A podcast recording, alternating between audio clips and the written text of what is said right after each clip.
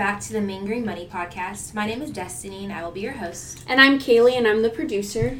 Today will be the second episode to our series Money Track, where we will discuss taboo questions about each department regarding getting you to that zero balance with UNT. On this episode, we will be getting real about student financial services with our wonderful guest. I will go ahead and let him give a little bit about who he is in his department. Hi, I'm Jackson. Um, Jackson Curran. I grew up in Denton, Texas. I'm 25 years old. Um, graduated in Colorado, CSU Pueblo.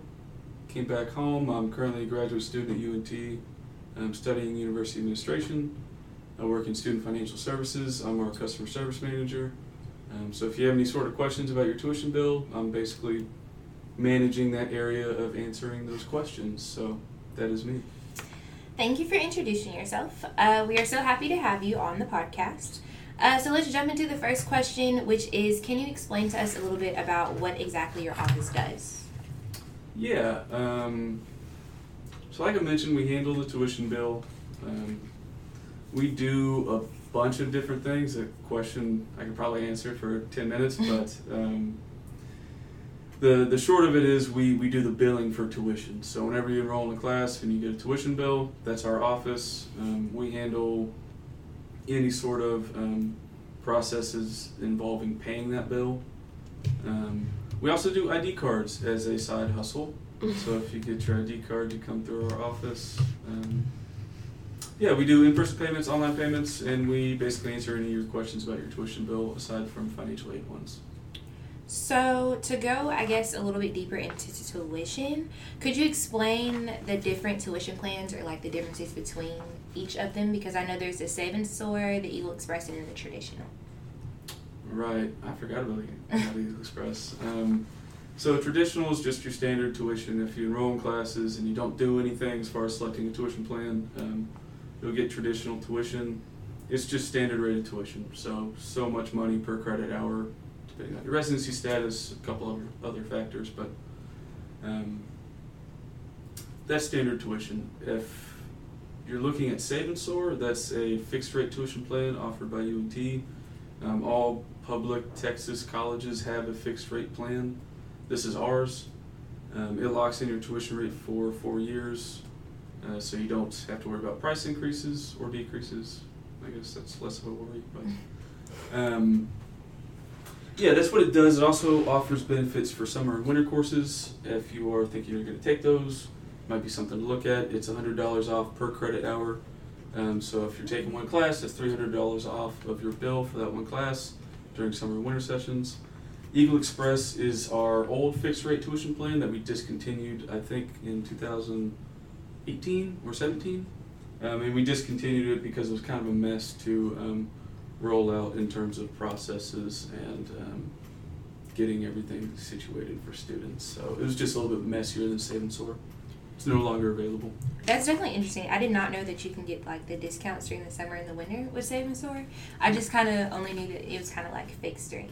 Um, so to move on to the next question, can you explain what extra fees are charged to our account, like outside of you know the actual classes and things of that nature? Sure. Um, so tuition billing, as I'm sure everyone's super interested, um, it's a very complicated uh, art, um, but there's a whole bunch of stuff that gets put on your bill. If you ever request an itemized bill, it's gigantic. Um, those things are basically all the same fees that get charged to any Texas college.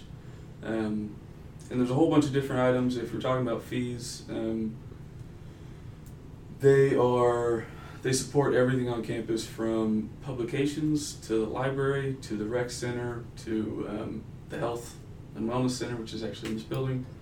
Um, that's what those are, and, and pretty much every college across the nation has those fees. Um, it's not an anomaly, um, and, and they're there for a reason. They're there to support a bunch of services that we all enjoy as students. So to kind of go over tuition again, let's say you know I'm a student and I wanted to get like a tuition estimate. How would I go about that?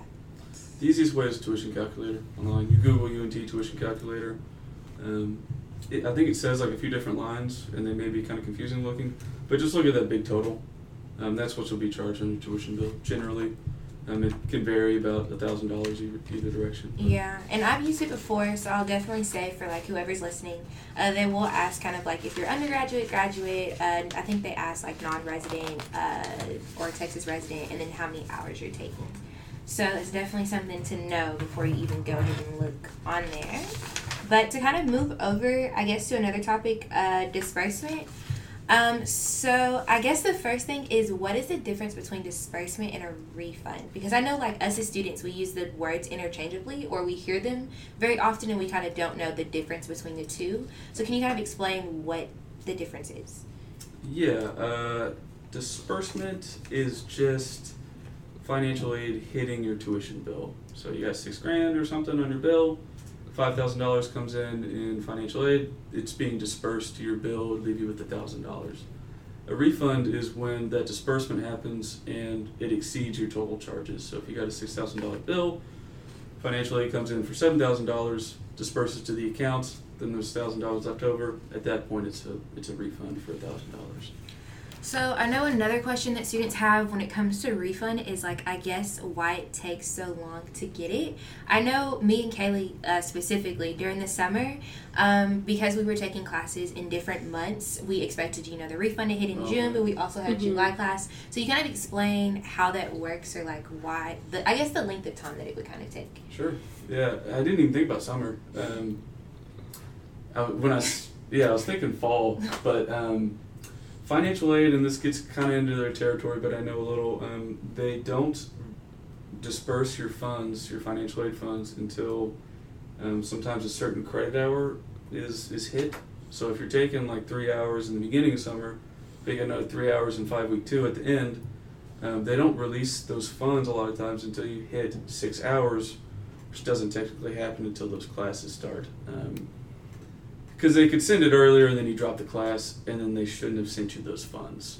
Um, so it's a it's a regulation issue. Um, and then as far as like the actual refunding process, it's pretty quick. Like I don't want to toot our own horn, but like it's pretty fast. Um, we we work really hard to get those out as soon as there's a credit on the account. So as soon as financial aid actually disperses and there's you know leftover money, um, it usually takes us like a week or so to turn that money around into a direct deposit into your account.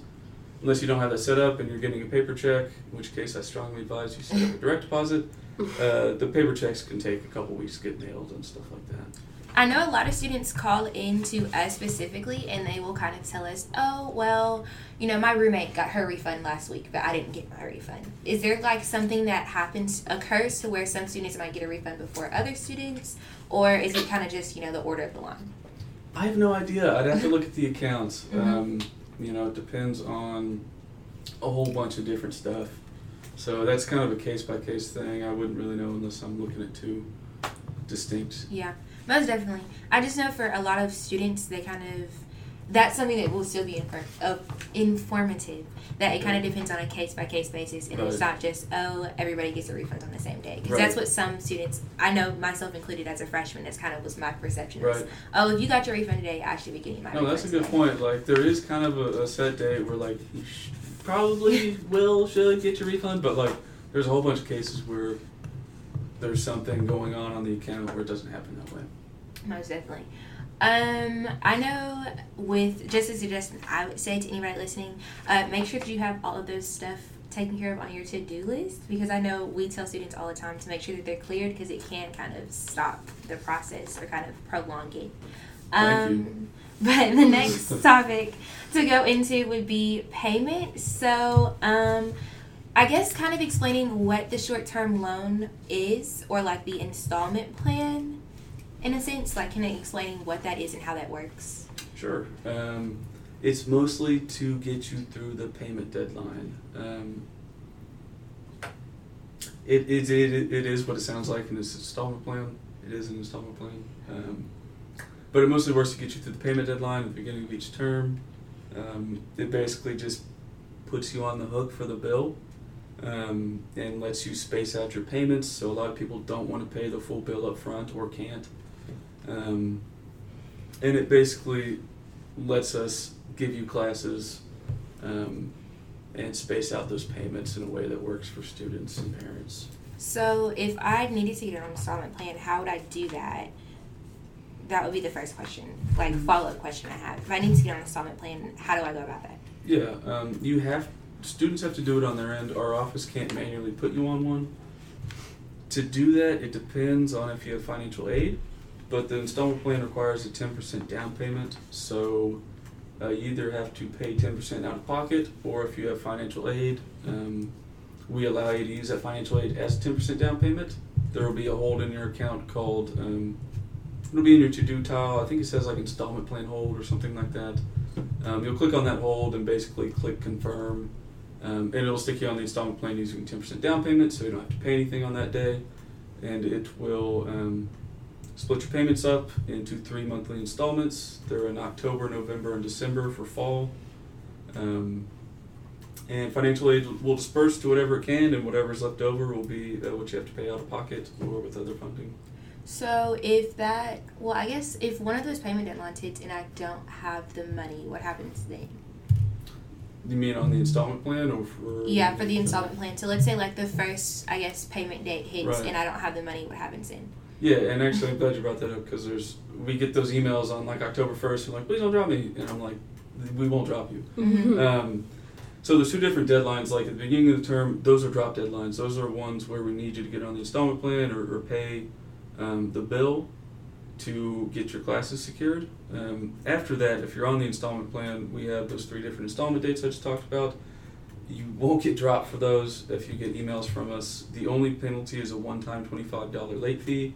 So at the most, you're looking at $75 um, extra in late fees if you don't make a single payment throughout the term. Um, but nothing really happens. The only time you really need to worry about that balance is um, before your next academic term. So going, I guess, a little bit deeper into payments. Um, I know one big way that a lot of people pay is like through the credit card online. And I know that a lot of students have said that there's a, I guess, a percentage of a fee that goes on top of what they're having to pay if they want to pay with a credit card online. So, is there a way to avoid it? And if so, how do we do that? Um, yeah, so the credit card fee, get a lot of complaints about it. Um, it is not us charging that fee, it's just a, a, a function of using a credit card online. Um, so it's not UNT like specifically trying to get 2.7% more out of students, it's um, the payment processors and credit card companies who charge that fee. Um, you can avoid it if when you're paying online, it gives you a drop down option for like how you want to pay. One of those is credit card. If you select that, you'll get that fee. Um, if you have a bank account that you're paying out of, and you know your routing number and your account number, you can do e-check, um, which is one of those options. Make sure you enter in that information correctly, um, and there's no fee for paying with an e-check online. Or um, if you want to pay with cash or check in person, um, there's no fee for that either. So, I guess to go back just a little bit, I know you talked about the uh, deadlines, those hard deadlines at the beginning.